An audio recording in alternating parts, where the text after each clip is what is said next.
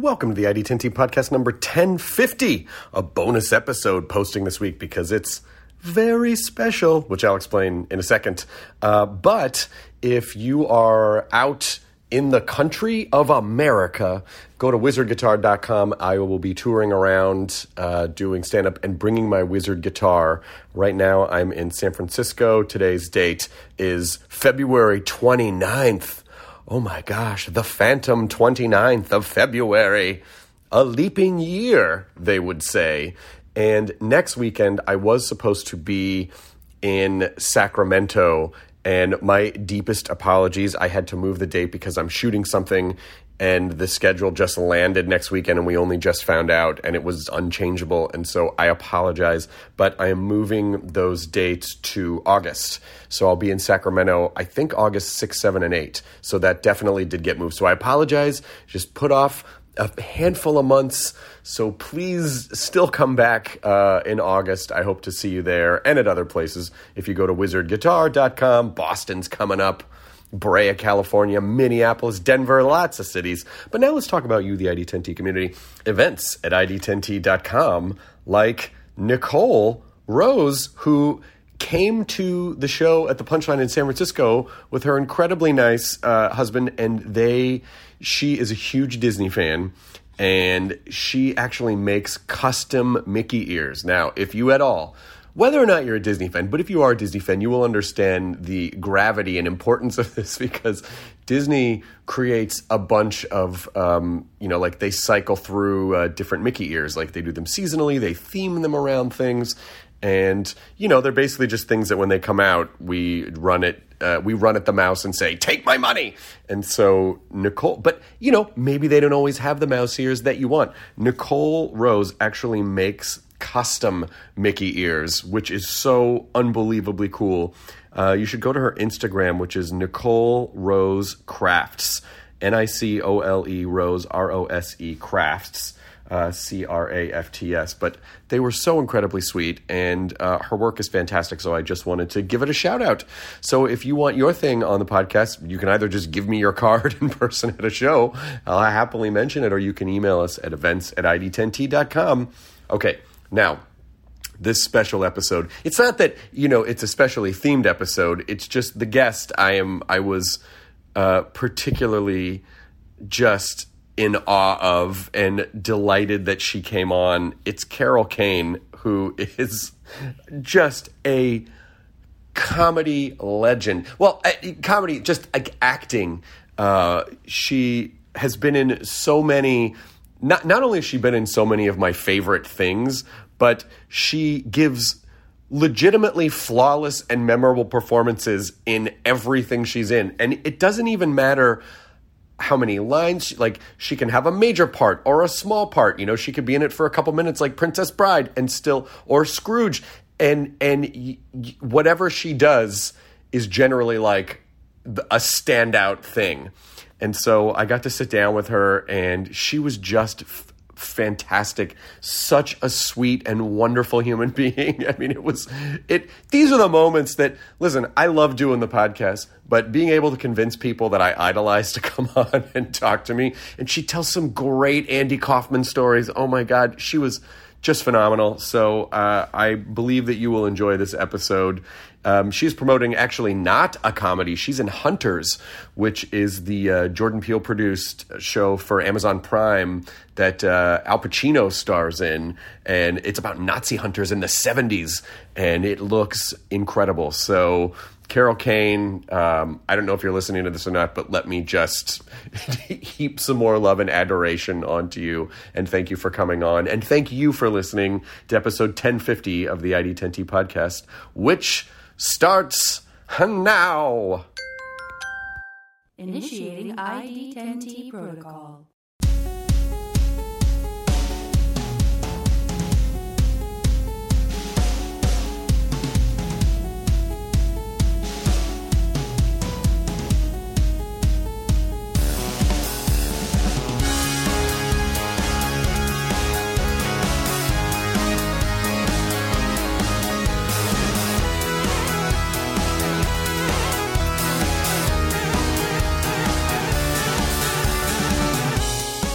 This room with the, this great. Is it wallpaper? It or is wallpaper. Painted? Yeah, it's wallpaper. Oh, wallpaper. it's wonderful. Yeah, my wife is uh, when I was redoing this downstairs, she just had this extra paper that's in our house, and she goes, "Here, take this," and I'm like, "It's perfect." It is perfect. I yeah, love it. it's supposed to, you know, it's uh, transformative. It's supposed to feel peaceful It and relaxing. Yeah, Do you, it is. do you live in L.A. or are you New York? No, I live in New York. New York, and do you get to spend a lot of time in L.A.? Um, not anymore. I, I used to sort of work here a lot, but um, I don't know why. But my last two shows, which is Kimmy Schmidt Yeah. and Hu- Hunters, uh, they shoot in Brooklyn, so I get Oh. to you know commute from my apartment, which is great me. fantastic. Yeah, because a lot, a lot of friends who are actors who go, yeah, I can't deal with LA. I'm going to go to New York. They usually end up coming back. Like, there's just not enough work in New York, Oh, you know, really? for television I've been acting. so lucky. know. Oh, that's good. Are you doing any theater stuff at the moment? Well, I was just did a workshop of a play that Elaine May wrote. Oh, wow. Um, and I don't. It was just a workshop, so. But I hope we get to do it in in the future. Yeah. and theater was, I mean, theater is kind of your foundation, I imagine. Oh yeah, that's how I started. That's how you started.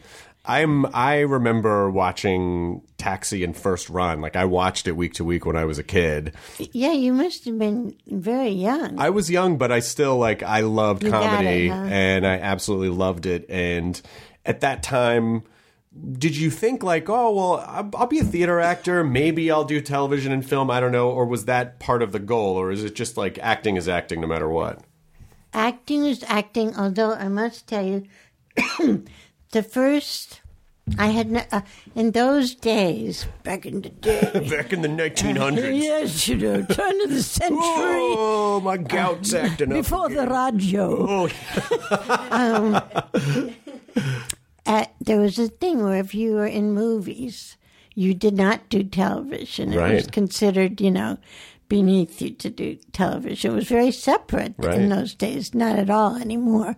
But um, so the first time I did it, I really looked down upon it, uh, and uh, I thought that the producers were like people from Nabisco. So I thought producers meant, you know, the people that had the money, Right. Had the cereal or whatever, and so I thought that Jim Brooks, who might be the funniest writer alive, uh, uh, along with Tina Fey and a few, few others. Um, I thought that he was a guy from Nabisco or something. so, so he came to my dressing room after half hour, and in, in the theater, half hour when they call half hour, um, nobody interrupts you. They don't come to talk to you in your dressing room or anything like that. It's like sacred preparation time. And Jim came and knocked on my door, and I was just appalled. I said, "You know, this is after a half hour, and I, I, I'm getting ready." And he was so great. He was so respectful of that. He just understood, and he didn't get offended, and, and he basically left. oh, that's really funny. I know it. I was such a fool. well, you didn't know it was it was different. I, I didn't know, and and I I mean I knew that the writing was brilliant, and I had seen an episode that Jack Gilford did, Mm-hmm. and I figured, well, if Jack can do it, then I can do it. But And did and once you started doing it, did it change your perception of oh what it was? yes, Yeah. once I I started to feel that I should pay them because the lines that they gave me and, and the scripts just consistently were so brilliant. I just thought, oh my God, I can't believe they pay me to say, you know, peel me like a grape so I can get out of here. I, I get to say that. It, it was such a gift, you know. Yeah, but Simka's character too was so like I mean, yes, the words were funny, but you you found that character too. Yeah. And did you was that part of the like what was the audition process for Well, that? I didn't. audition. You didn't, they just offered it to you. Jim offered it to me, and um, then it was all about you know getting to know Andy and uh, Jimmy Burrows, who uh, directed Taxi. Uh, oh, I'm talking about Taxi. right, uh, Jimmy Burrows. He got Andy and I together before we started working, and and we met, and so that was great. And then uh, Andy took. Okay, this is you want a little story? yes, please. So we decided that we would go out for dinner. Uh, I probably decided that we would go out for dinner because I, I wanted to learn his language, you know, Latka's language, because I would I was from the same place and I wanted it to really sound right like him. And so he said, well. Uh, so I, I arrived at his house for dinner, and we agreed that we would go someplace that no one would recognize us. so when I get there, Andy says, Yes, well, I thought we would go to Mexico. and I just, I was a little taken aback, but I thought, you, you're just going to hang in there and you're going to roll with the punches. You know, if Andy wants to go to Mexico, that's You're where we're gonna go. going. So then he's on the phone in the kitchen for like a half an hour, and I'm waiting in the living room. And I said, I came into the kitchen and said, Andy, you know, if we're going to go to Mexico, I think we better start. We better leave. And he looks at me like I am crazy and says, Mexico? You really thought we were going to go to Mexico? Like I'm the one that's crazy.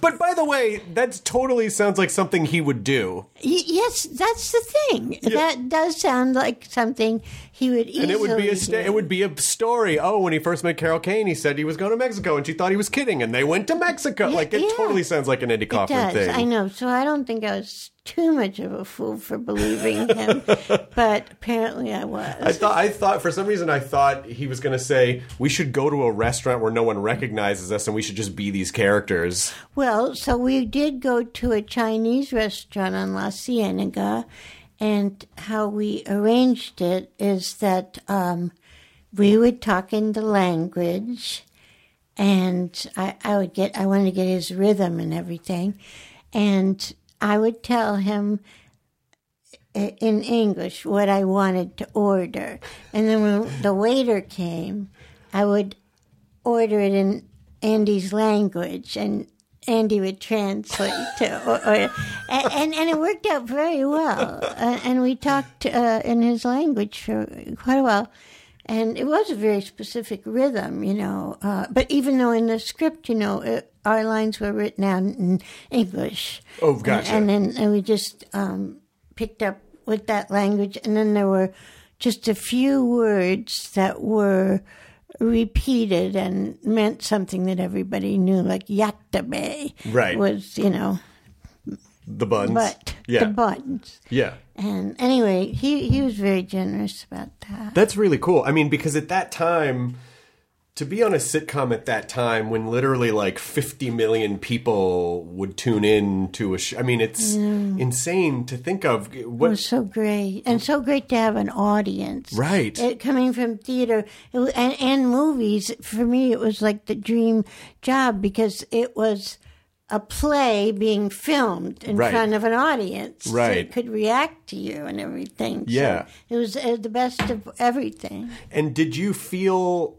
I, I feel like that was a period of time where if you were on a show like Taxi on a Thursday, on Friday, everyone was like, "Oh my god, I know who you are!" Like Yeah. you know, out, outside of the theater community, like the mainstream Well, public. that, that was, uh, it's very shocking to be on TV and see how many people recognize you. Yeah. Uh, you know, like recently having Kimmy, even though that was like a, a resurgence for me, you know, uh, then all of a sudden everybody at the grocery, you know, the, the checkout people at the grocery store and everybody knew me all of a sudden. It was very surprising. Yeah, and I also imagine that was there was a now everyone understands how shows are made and they know that people are characters, but I wonder if back then people really thought you were from some bizarre country like Maybe, I did, don't did, know. did people did people like try to talk to you in that language in public or They- did they No, d- people Oh, okay. tried to get me to talk in that Oh, sure, language, sure. And, and then, especially after we were canceled, and then people would try and get me to talk in that language, and I couldn't do it, and I literally couldn't do it. And I think they thought I was just being stuck up or something. But the thing is, you really have to practice that rhythm and everything. It doesn't Right. just happen automatically. Right, because it is actually a very articulate Yeah. form, and there is like it's not just blah blah blah. Like there are very specific like consonants and syllables, Yeah. and yeah, yeah. So, um, yeah, but nobody really, I think, tried to talk to me. And then after that, because you you there are so many. I mean, you you've you've decorated so many iconic things in our in our culture, um, and and I wonder, you know, is it. Do, do you have any awareness of that, or is it just like job to job? You kind of go do your job, you know, move on, go to the next one, go to the next one. Yeah, and, and really, really worry about being okay and doing okay. And and that's how it is for me. It's not uh yeah, I mean I, I just I'm always nervous and always afraid that I won't live up to what they want and Sure. so that's how it is for me. do you think that's do you think that's good? Do you think performers need a bit of that? Because some a friend of mine describes that as like, well, that's the fire, you know. And Oh, it's like, really? yeah, but it doesn't always feel great, you know. And I go, yeah, Yeah. but you know, if you were super comfortable and super, you know, like just didn't worry about that stuff all the time, would you be as driven to to be the performer that you are? I I don't know because I the actual oh there's Rick. Oh yeah, yeah, yeah. We got the we got the Rick. Some a friend of mine did uh, Rick Moranis as Ziggy Stardust. Oh, that's up on the cool. thing. I and then, love it. And then Paul Reubens as a zombie, Pee Wee Herman as a zombie. Paul. Yeah. You know, Paul has a one man show uh, touring now. Oh, he's touring the show now. Yeah. Amazing. Yeah, and uh, they extended the tour, and he's coming to the Beacon in New York. Oh, that's fantastic. I know it's so great. Um, I forgot what I was. Oh, I was going to say in answer to your question about the nerves and stuff. I, I don't think there's any one rule. You know, I know some some people that are just cool as a cucumber and are brilliant. Yeah. and then other people that just are going to throw up. You know, it's true. So I don't think there's a, a rule. Are you fine once you do a thing, or do you do you kind of go back and second guess? Oh, I should have done this. I shouldn't have done that. Oh, that could have been better. That was better. Or To this was. some extent, yes. Um, like with Taxi, um, I if it was Ed Weinberger and Jim Brooks, Stan Daniels, those were the writer producers, and Jim was very, uh, you know, critical in a very, very um, artistic and constructive and helpful way, so that um, you know uh, how how many great artists are very uh, perfectionist. You know? Sure. So I on Taxi, I always felt that if Jim laughed, then it was okay Right. and he had a very specific laugh that you could you could hear when it was Jim, and then you could sort of have a sigh of relief that you were okay. yeah. Was it was it the kind of the standard sitcom like okay you know you work Monday through Thursday you do like a studio run through or a Yeah, network and then run you through shoot it Friday. and then you shoot it Friday night. It's wonderful. Oh, that schedule's the best. That schedule is the only civilized schedule in show business, truly, because, you know, if you have children or, or family or something, then, you know, it's a nine to five job four days a week, and then Right. there's one very long day on Friday. Yeah. So civilized. Yeah, and and I think it's maybe like three weeks on, one week off. You know, it's Oh, not. It's really Yeah. not oppressive in any way. Them's were the days. now, oh, now the single camera days. Like, hey, you Oh can be there from. God. Oh, your call time's eight p.m. Ah, crap. Ah, I'm gonna no, be there all night. call time's 4 p.m. sometimes. I Oh, mean, yeah. It's just brutal. And uh, it's hard to learn to do. Like, it was hard for me to learn to do comedy uh, with no response. Right. Uh, uh, you know, Kimmy Schmidt was the first time I ever did, you know, single camera with comedy. Right. And, and, and it, it's very difficult because you're doing this scene, and if people find it amusing, like if Tina Fey finds it amusing, she can't laugh. Right. Because she's, you know, they're filming. Right. So, so you really don't know. You're just Right. floating, wondering. Yeah, and also, especially with single camera, there's a lot in the editing that Yes. also informs how a joke lands and how it's going to play anyway. So like a Yeah. lot of it's it doesn't It's a mystery. It's a mystery. It's like not even in your control. No, so but yeah, uh-huh. What what's some of your like when you know when you get a role like what's some of your um, process for unpacking it, figuring out how to digest it, how to develop the character? Do you do a lot of that in advance, or do you kind of need to be in the moment of it to sort of figure out, oh, this feels right in the moment of it? that also varies a lot for me. Like there are some things I've done that required a tremendous amount of research, you know, because like Hester Street, that Yeah. takes place turn of the century, Russian Jews coming over and speaking Yiddish, and now that you know that you cannot just No, you arrive can't- and can't improv and, that. uh, you can't. um, but then there are other things, like for instance, Kimmy, where I didn't really know how to do it. Uh, maybe the f- whole first year, I, I felt that I was sliding around and I wondered if I had gotten her or not, you Mm-hmm. know, and just had to trust that Tina and Robert, if I didn't get it, were going to speak up, you know. Right. And uh, but I was uncomfortable because I really wasn't sure Right. that I was doing what they wanted, you know.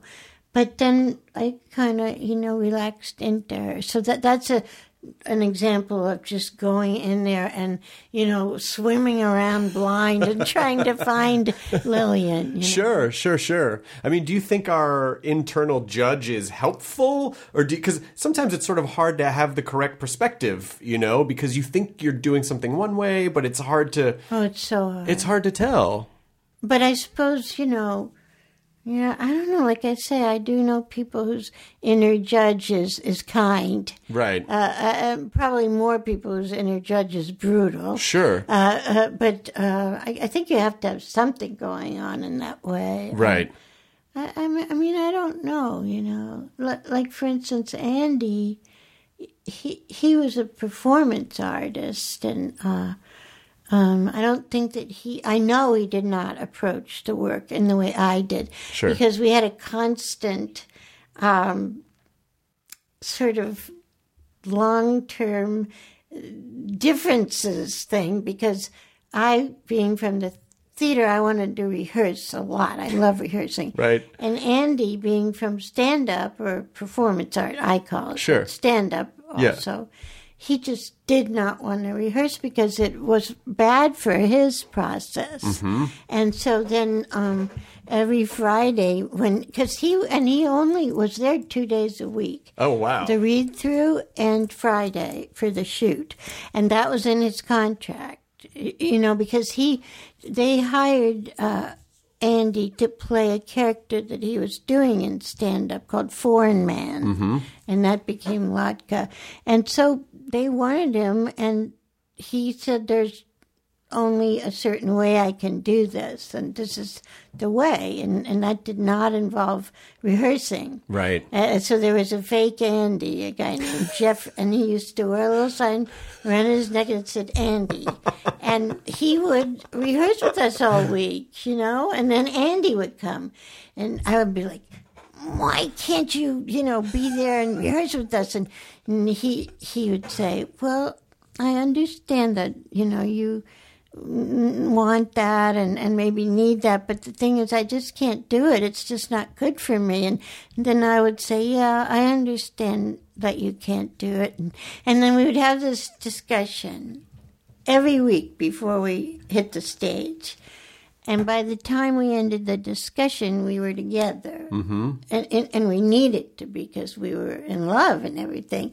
So, but we had it repeatedly because I couldn't get over it and he couldn't, he couldn't change and I couldn't get over it. And then we would find a common ground and be together and have so much fun. I mean, I feel bad for Jeff, who probably watched those episodes with his family and said, "I'm I- I've put that's more time into this than Yeah. the guy that you're seeing on camera." But you Yeah. know, you can't argue. It's hard to argue with the results. I mean, like that No. that character. I can't remember if Latka was supposed to be such a standout character, or if he just I think he just was. he just was, and it just sort of clicked in Mm-hmm. in that way.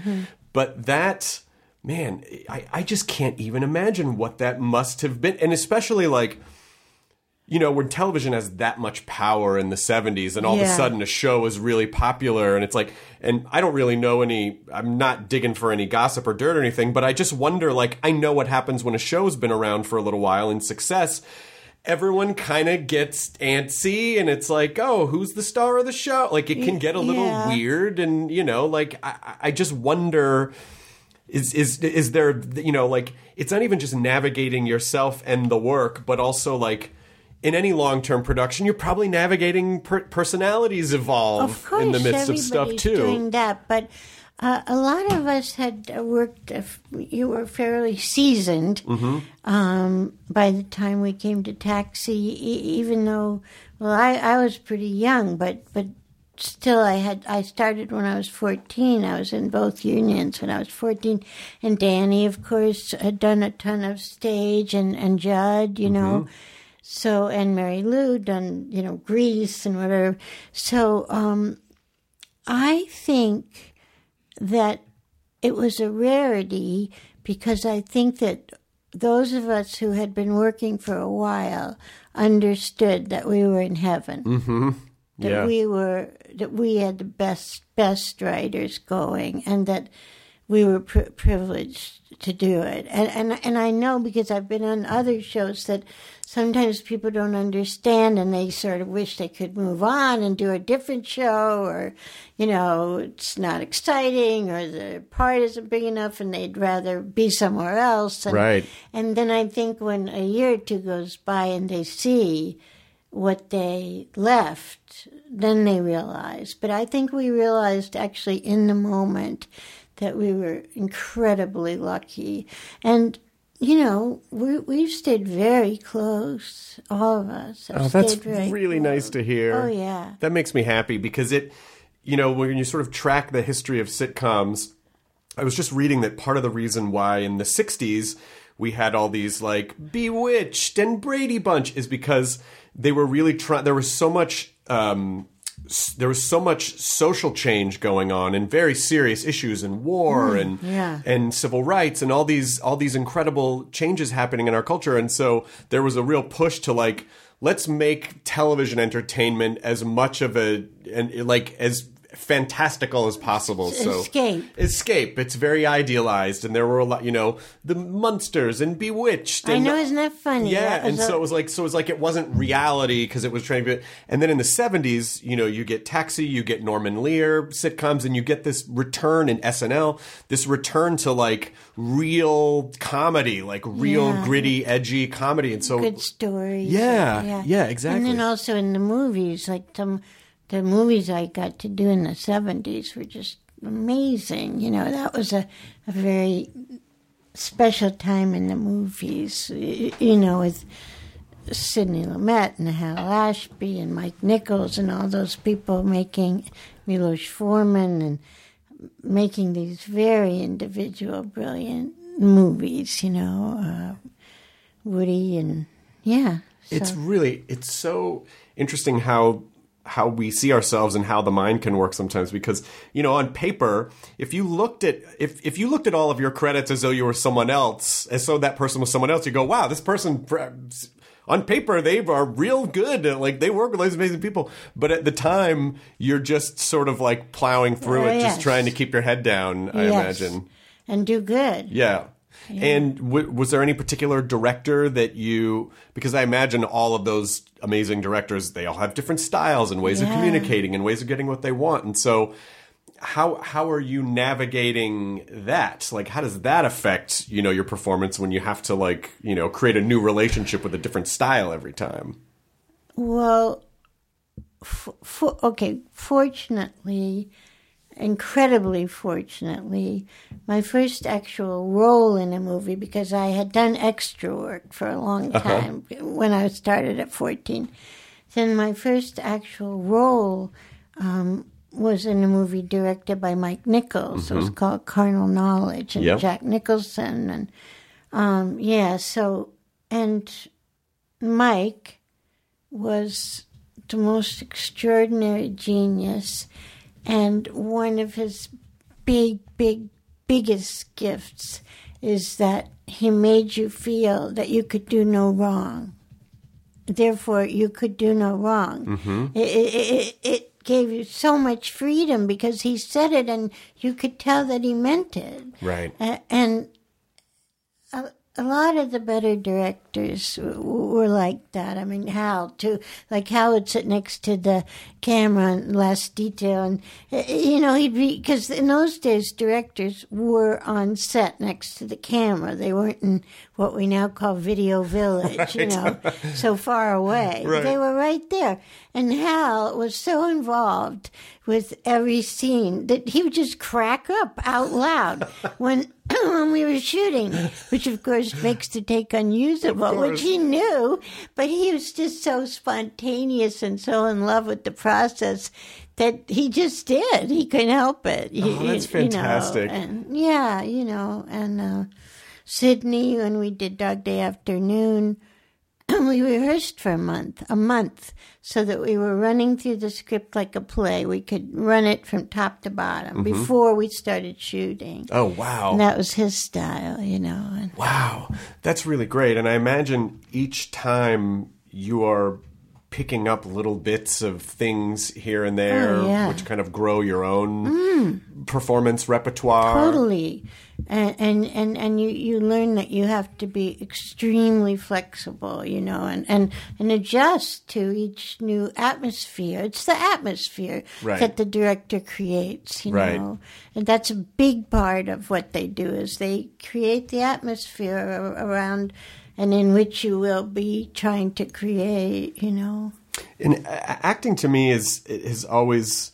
I mean, I I do I do com I do stand up. I'm, I'm I've never really acted a whole lot, but it the thing that scares me about it is that you just have no autonomy over like you got to wait to get hired even when you're hired like you still you know like you got to do what they say it has to be within even if you don't agree with it it's like well okay i got it this is what they want i got you know i'm hired i can't you know and Yeah, so and then and then also it gets edited and it it could be thrown on the floor. Totally. One I had another big scene in Carnal Knowledge that got edited out before it opened, and and so yeah, you really can't. Uh, you're not your own boss, that's for sure. Right. But you still have to find a way to I mean I guess it's a good metaphor for life. All you can really control is what you can how you react. What you give, What, what you you give. do. and that's it. You're right, and you know that is a hard thing to get used to, uh, but you got to get used to it. Right. When I mean obviously, you know, uh, I'm sure Princess Bride is an amazing standout role and you're in the movie for maybe like 5 or 6 minutes I guess so. with Billy Crystal and How it's lucky is that? and then it's you know so for a movie like that do you uh are, do they say you know well come in she's this like the wi- a wi- the wife of a of a like a medicine sorcerer is it when you get the makeup on and the prosthetics and everything and then you're like oh okay I see who she is now No, that's not how it worked. but thank you because that was really interesting. uh, how it worked.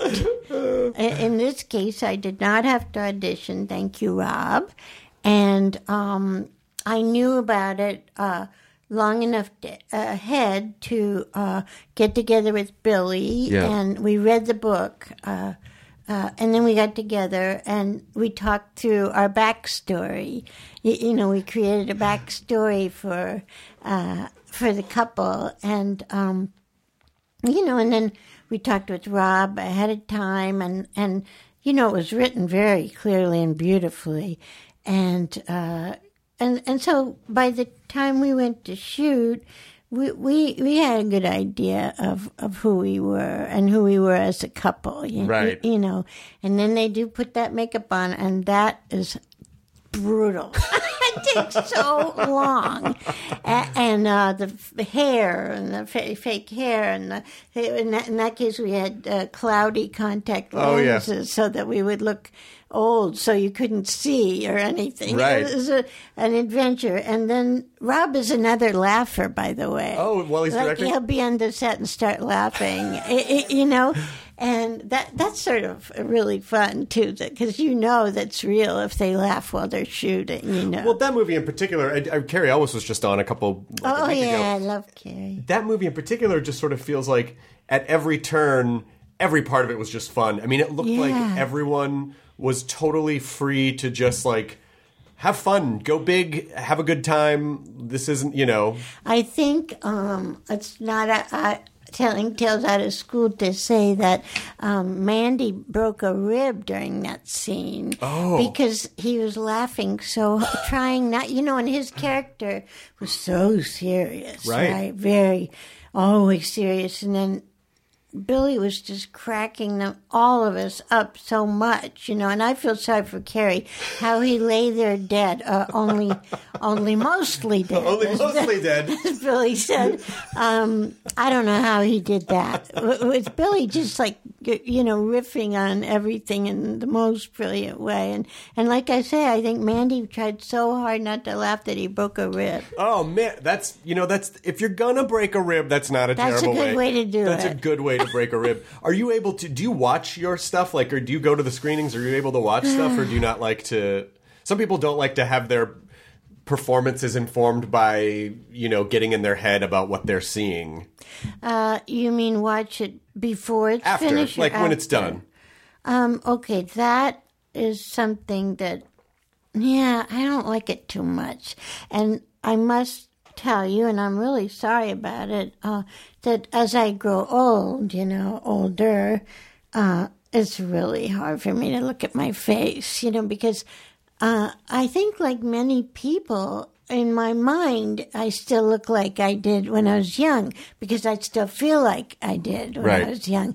And then all of a sudden, you know, accidentally I'll look in a mirror or you have to watch yourself when you do ADR, which is when you replace Right. dialogue. For some reason, the sound wasn't good or they want to change a word or whatever. You have to look at yourself because you have to sync up what you're saying Sure. with what you're doing on screen. And that is torture for me now. You know, honestly, I think people, I think we just see things that other people don't see, and that is surprising to me because sincerely, you look amazing, and it's it it really. Uh, I wasn't fishing for I'm not- that. and I'm not- I was just telling you, it's gotten harder since I was when I was young. I think it was a lot easier to to, to look. You know, I just I, I think often we see we notice every molecular change and everything Yeah. that other people don't people just don't see that stuff and I don't I certainly uh, yeah I I, I honestly I'm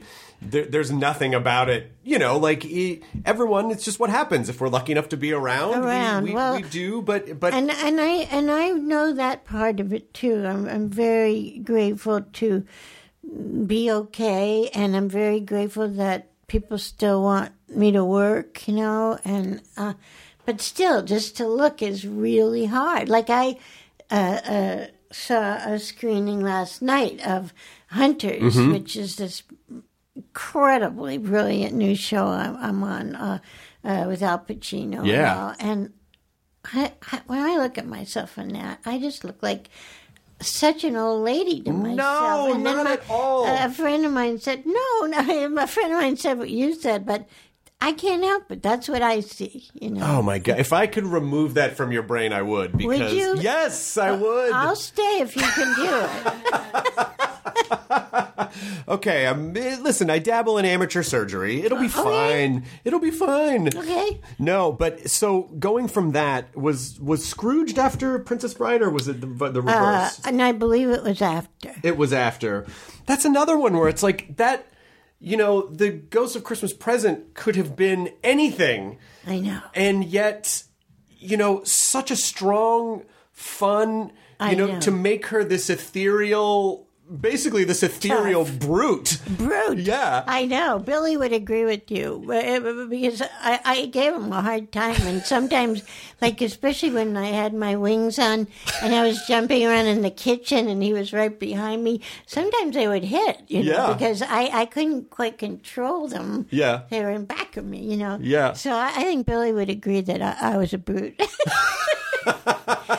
I have to tell you, okay, so my dear friend who is no longer with us, the great Michael O'Donoghue, um, and Mitch Glazer, who's still writing and wonderful, they, they wrote that part, and um, I think they they wanted me to do it, you know, and uh, but I auditioned for Dick Donner, and uh, it went okay. But I have to say, the way it was written, it, it felt it just I just did what they wrote, and and that's how it came out. Plus, Dick was so helpful, and um, there was I'll tell you a lot about how that part grew, and that was that. Um, the character is supposed to do a little ballet dance when she first comes on with the bubbles and the things and sparkles and so I learned a ballet dance um, through a, a fabulous teacher named Julian Hessel,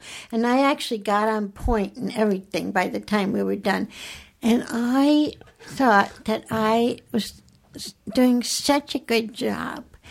And so I and I was in just like a room on the studio lot rehearsing while they were shooting in a, on another a sound stage. And then Dick Donner sent Michael Riva, who is the brilliant, brilliant um, designer, set designer of Scrooge. Um, he sent Michael in to go check out the dance. Right, I, I was supposed to have a double at the for the real, you know, for the Sure.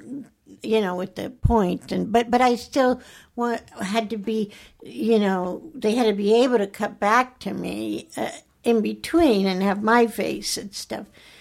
I worked so hard. Michael comes in, he sits on the floor. I start my dance, and I'm so serious about it. It meant so much to me to be good. And he just gets hysterical laughing instantly when he saw what I was doing. I was trying to be great. Really. He's laughing and laughing. So he goes to Dick Donner and he tells him how funny it is. Uh, uh, me trying so hard and being so awkward and clumsy. And between the two of them, Dick made the decision that he wanted me to do it that way and not have the double. Right. Not have a real dancer in there. So I think that that, I really have to say, I think that she was between the great script for me and that thing of starting out so stupid, you know, uh, uh, and so awkward, and trying so hard to do good, and and and Dick just really wanting me to have total freedom. Right. That's how she was born. That combination of Right. things. Right. That she's she was she really was she was trying really hard she wanted it and having a great time all the time. Don't you think? Like just having such a great time. but underneath just this sort of like seething monstrous I know. The toaster, you know. I, I know. This was just a wild character. And so, do you have sort of a pattern of like, um, I don't want to be away from theater too? I know you did Wicked for a long time. I did it for a long time. Do, do you do you feel like oh if I'm away from theater too much like that's really where my roots are I need to go back as much as possible Um, I do want to go back, but I, I, well, I'm not famous enough to control the progress of my career. Like I can't say, oh, two years from now I'll sign on to do uh, Glass Menagerie, Sure. and and they'll do it. sure and they'll wait two years for me or whatever. I, I'm not like it's not like that for me. If a, if a lovely, lovely job comes along, I have to say yes. okay And um, when I was young, I was so tortured all the time about everything, how to make decisions and what was the right thing to do. And then I worked with Charlie Durning, and I worked with him several times, and we were working on When a Stranger Calls. huh And I was, as I say, tortured about how how you make a career and how how you make the decisions. And I said, Charlie, you know, what, what, how do you decide? What, what do you do? Uh, and he said to me, I say yes to the first person that asks me. I, that was such a brilliant answer, and it allowed me to have a freedom, you know. And basically, I'm not going to say yes to everything, Right. Uh, because some things are so bad or whatever. Sure. But basically, I I want to have forward motion. I, I don't want to sit home cri- criticizing things. I, I want to be there. I want to be acting. I want to be Right. working with good people and learning and not be left alone in my head to be self destructive or whatever. I want to be there. Right. So um, that's the answer to that is that if it's a play and it comes up, I, I like it. I really, really, really dying to do it, and that's fantastic. There's no timing in, in it for me. Like I, I can't control when I get back on stage. Right. Uh, although I just did a workshop of a play that I'm really hoping happens, but you know, again, I can't control that either. So. No, but it's so fun. It's it's interesting to hear you it really feels like you evolved a lot really quickly because it sounds like you came in with a lot of ideas about what you thought the business was, but somehow rather than being inflexible and being eaten by the industry, you somehow manage to like, "Oh, I better I better course correct. I better figure out how to make this work." I had to.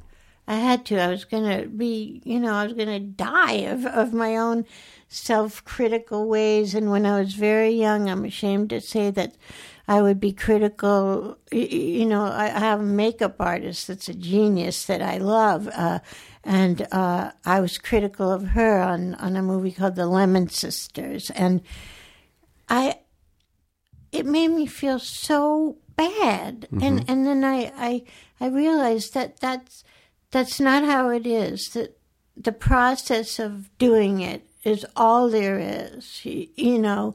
And part of that process is to colla- especially on movies is collaboration you know and just taking other people's ideas in not thinking oh it's got to be my way. You know, right, right. You got to have it everybody's way. You- Right. You have to be open and listen and learn, and the thing just grows and grows that way. So uh, I, I learned from other people that I admired. I learned to let go of that ridiculous uh, perfectionism to some extent. Sure, you know, sure. not completely, but you, you know, I. I'm sorry for the way it was when I started, and I'm grateful for having learned to let go of that stuff. Well, that's the best you can do. I mean, it's like you know, you make mistakes and you learn from them, and you you do better. It's a, but Yeah. but the business, you know, it and they don't. I don't imagine. Maybe there are some acting classes that do this, but I don't imagine that at most acting classes are like, okay, we're to, we're going to do acting exercises today, and then we're also going to talk about mental health and balance and how to keep your ego in check. You that know, does like, not happen, and it would be a good course. It would be You a good what? course. I mean, that would be a brilliant course because it's really, especially if you start out very young, and you're lucky enough to have success, some success when you're very young. You have no idea how to handle it. I Right. mean, none. Right. It's just like what you're in another world, and yeah, no idea. Yeah, and then also we are constantly conditioned to think that everything is about us. You know, is like our social media feeds are just all up, our, our sort of carefully controlled images, and everything's about us. And Well, I don't have that social You're, media. you're better off. Plus, they didn't have that when I was starting out, you know. I mean, what an amazing time to not have to worry about that stuff too. It's just Oh. like you go and you work and You, you go and you work. Yeah. That's it. now everything is so um, well for the most part the business is just so tied to how connected people are to the performers that they watch. And i know a lot of actors who are like listen i don't and my wife is one of them like i don't want to share too much on social media because I want people to still believe that I can be these different characters, and if they know too much about me, then it's kind of hard to do that. Yes, and I, I sort of believe in um, the thing about what was the Maasai warrior tribe believe that if people take their picture, they they take part of their soul Right, away. right. And I'm I'm still sort of in that frame of mind to Sure. an extent. Sure. I don't I don't want anybody knowing because I, I think it'll go away. Right. So yeah, That is the sort of the other thing that's interesting that you say that too, because there is that because we work in a business. I mean, listen, in general, the world is not a controllable place, but this business in particular is tumultuous and mercurial, and we don't know, and it ebbs and flows. And so I think we do get superstitious because it, we just need to feel like we have some sense of control over our destinies. But, you know, in reality, we, we don't. yeah. but, but but we have control over the fact that uh, we can enjoy what we're doing while we're doing it. Yeah. just at that moment. Yeah. but not figure out what's going to happen to it because you just have no idea. How long did it take to, for you to figure that out? 78 years. um, I probably uh, was in my 30s. Uh, mid, yeah, I'd say like my mid 30s, maybe. Yeah. Because, you know, like when you're a little kid, it really all, is all about you because you have to survive and people have to attend to you. Then we're teenagers, and again, it's still, you know, like you're developing, your hormones are raging, everything is about your world. Then in your 20s, you know, like eh, people get into their 20s and their 30s, they get kicked around by life a little bit, and they go, oh, okay, all right, oh, this isn't all about this isn't all about me. But Yeah. but learning how to have a healthy relationship with your ego and go, I hear what you want me to do, but I'm not really going to go that way because I don't think that's healthy. That's a skill set. You really have to learn how to do that. Yeah, I don't even think I learned how to do that. What you're saying yet, because I think, I think now I learned uh, as I get older, and have worked more and more. Now I learned that even though I think that's not the right way, I my way is is a better way.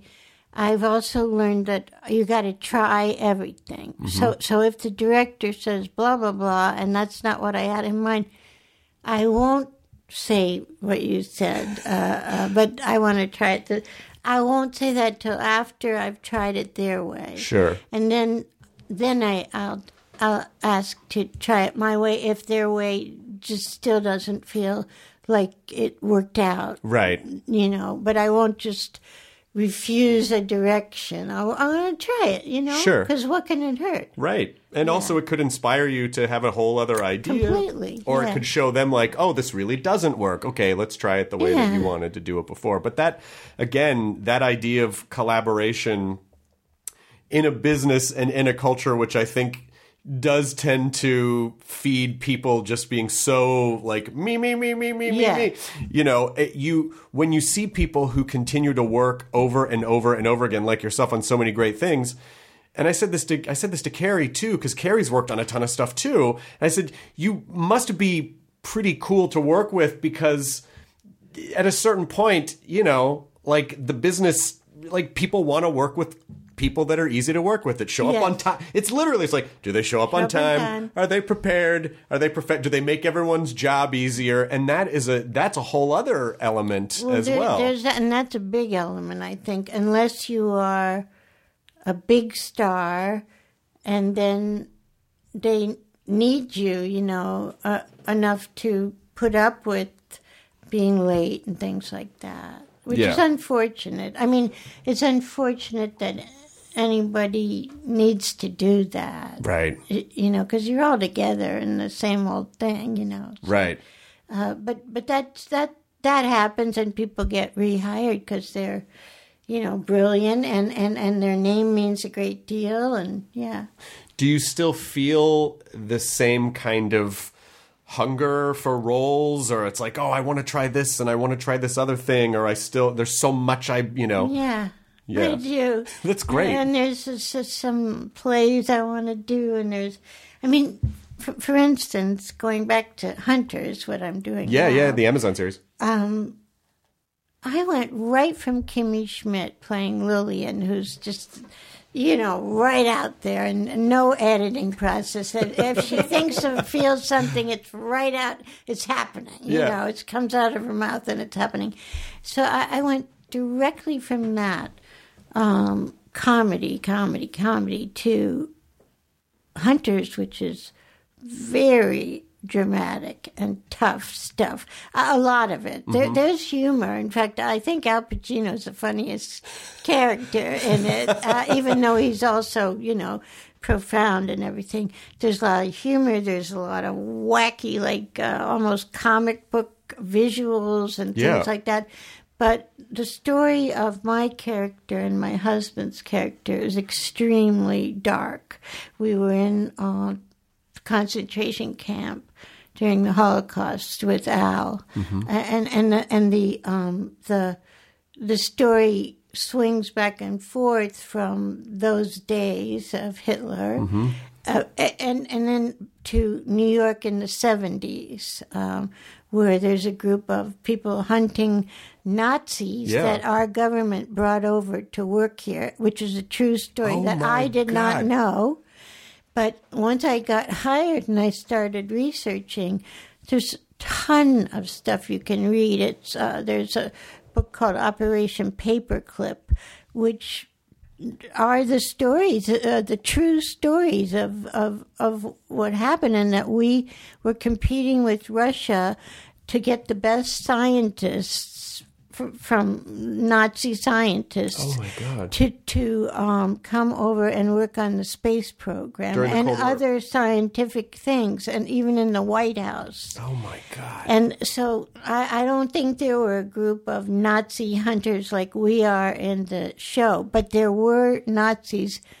They got new names, new homes, new uh, accents, new looks, new, and they were here, and they were paid by the government to be here. Oh my god! And so this is obviously this is the, this group that Al Pacino is sort of at the center of is basically yeah. just like weeding them out and hunting That's them down. That's what we're doing. We're Yeah. trying to do that. Wow. Each of us for different reasons because uh, the group is very eclectic. You, you'll see when you see it. The, the hunters are just a wildly uh, eclectic group of people. That must be fun for you then to be able to not do the same thing from job to job to Oh, job to it's job. fantastic. Yeah. Uh, Because what you really don't want, or what I really don't want, is to play the same character over and over again. Different name, you know, different show, but basically do the same thing. Right. Oh boy, do I not want that. And and I've been lucky in that that hasn't happened. Right. And also that gives you career longevity because they don't go, oh, you know, Carol just does this. It's like, oh my God, she can do anything. She does comedy and Mm, thank drama and characters, saying different that. characters. But but that's also an interesting question that I have about when you're doing something like Wicked, where you're doing the same show for, Oh. for years. Yeah. and you still have to i mean at least with stand up if you get tired of a joke you can just write another one or you can riff or you can you know but when you're but you but you have to show up how many performances was it a week Eight shows a eight week. shows a week and every show has to you have to find some molecule of something that's new and fresh to You you, so that it's fresh to the audience so they're not like boy she's done this a lot you know like so what what is that? That's a whole other muscle. Yes, but it's not the same as playing the same role over and over again, uh, theoretically in different shows or whatever, and being typecast.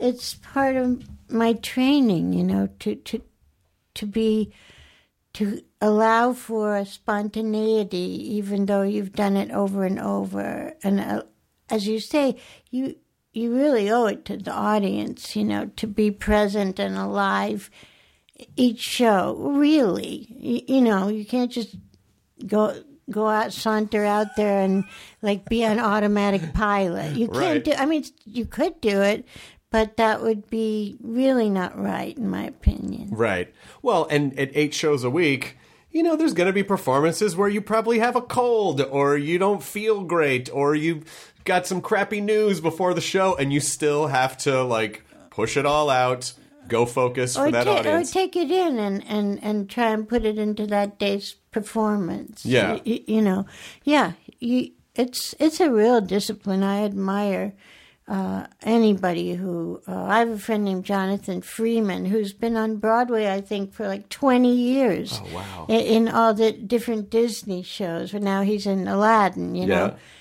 I don't know how that is survivable. Just physically, you know. Right. The stage is very hard on people physically, especially they have something called a rake stage, which uh, in Wicked on Broadway, the stage is raked, which means it's higher up at the back and goes down so that the audience can the set works better that way there's a perspective Sure. that way and but it is brutal on your body because it means that for the three hours you're on stage you're crooked Yeah, the entire you- time. your body is crooked for a year yeah. uh, you know, and you have to counterbalance that with uh, PT. They have PT people come like three times a week to s- make it that the actors can go on. Oh my gosh. Yeah, I mean it is really interesting what I mean, you know, listen.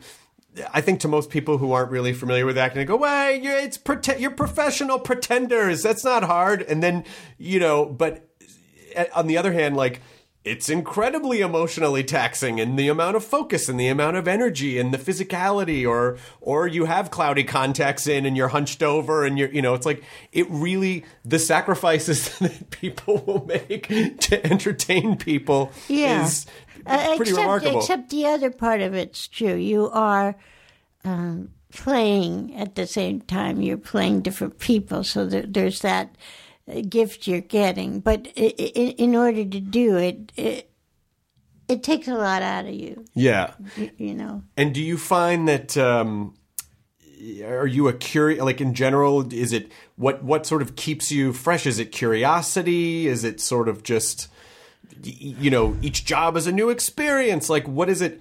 What what have you sort of learned after this time, and sort of what keeps you going? Yeah, each job is a very, very different experience, and you have to be very adaptable and uh, keep an open mind and really try not to repeat yourself. Mm-hmm. Try not to fall back on that. Yeah. Know? And yeah, and here's the thing: you you get to look into the eyes of these other people that are playing the other characters. And if you really are present, and I'm not saying I'm always present because nobody's perfect, right? But if you, on the occasions that you are, you get a lot coming back from your fellow actor, some more than others, but you, you get stuff, and that really informs what you're doing. Yeah. Yeah, that's an interesting way to think about it too, because if you are constantly think like, well, what can I get out of this, and you're focused on yourself, then you're immediately not a part of a collaborative process. Now, that would not be a good, healthy way to proceed. But you actually do get the thing. You actually do get that back when you give it out there yes. at the same time. I mean, there was a, like I did a play once, a Beth Henley play. I love Beth Henley's writing, and I did uh, my first Beth Henley play. I did five of hers. First one was with Holly Hunter, oh wow! and you come and Holly was the the lead, and I was a supporting character, and you come on stage and look at Holly, and you your job's done. uh, you, you know because so much is coming at you in in in, in a, such a real way that it makes you better. And, and there are a lot of a- actors, not a lot, but there are actors like that that if you're fortunate enough to work with them, they will make you better. That's incredible. That's true. Well, as we're as we're winding this down, mm-hmm. we've already this is like this this hour just sailed by. yes, it uh, did. I, Thank you. I really hope you had a nice time because I it, I had a great time. I was so excited to meet you, and I didn't want to get all nervous and mealy mouthed and flubby because you are, you really are one of those people that is so ingrained in so many of our hearts because. You know, again, it's you. You you give a lot of credit to like, well, the writing was good and this, but you've created these characters, you know, and I. You're someone that if I hear you're anything, I always go, oh my god, she's great. She's great. I'm excited no, because you're you're great to watch. astounding. Thank you. And so, what is uh, and this? I've had an absolute blast talking to you, and Me I'm just absorbing all of these amazing stories about these things that I love. But what are you personally joyful about, and sort of what keeps you happy, and what just some tips for people who have difficulty getting out of their own heads in life? I, I guess you know my I still have my mother. I'm so lucky. Oh, my wow, that's mother is 93. Her name is Joy Kane. She's a composer. Oh, She has a lot of material on YouTube, which is exquisite. Joy That's- Kane. Is she a pianist? She's a pianist, a composer, and um, she has written seven teaching books. And she has a piece on called Neige about snow that is so beautiful. It's breathtaking. I hope you'll watch it. I will. And um, so, having my mama, having my dog, my beautiful little Johnny, having my friends, you know, um, and Turner Classic Movies. See, this is great because all the things you're talking about are those important life things. And when we start out, I think we think it's all about our career or our job, and that's our identity. And then at a certain point, hopefully, we figure out like that uh, stuff's great, but it's the it's the life stuff and the relationships that really keep us. And, and I'm going. lucky enough to have, you know, friends for 40 something years that are still very close to me. And that is a great, great thing, you know. That's phenomenal. Well, I hope this I hope this play works out that you Thank did the reading of, and I hope I get to come see you do something live Ooh, uh, in the near future. So. thank you for being here. People should watch Hunters. They should watch. It starts streaming tomorrow. By It starts, the way, yeah. So by on- the time this goes up, it'll it'll be up. It'll Oh, be it's- available. it's up. Yeah, yeah, Okay. yeah. So it'll be it'll be up and available. You've And Jo- never seen anything like it. Jordan Peele's one of the that. producers, Yeah. and so uh, it's I'm I'm really excited about it. They sent me a link, but I couldn't get it to work, so Oh, I'll dear. But also, I'll just watch it. On, I'll just watch it with my Amazon Prime membership. Okay. like everyone else. Okay. Uh, Carol Kane, any any last words of wisdom, a motto, a nugget, something, a Nugget. mantra? No, I'm just grateful to have been here, and I think you're just a lovely person. Thank you. I really appreciate that. That's my nugget. I, I, I happily accept that nugget. I'll be feasting on that nugget for several weeks now. Oh, good. And when I go home, if my wife is like, "You're being irritating," well, Carol, Carol Kane says I'm delightful. okay, So, yeah. you can use it. I will. Thank you very much. Thank you. the end. Thank you. ID10T scanning complete. Enjoy your burrito.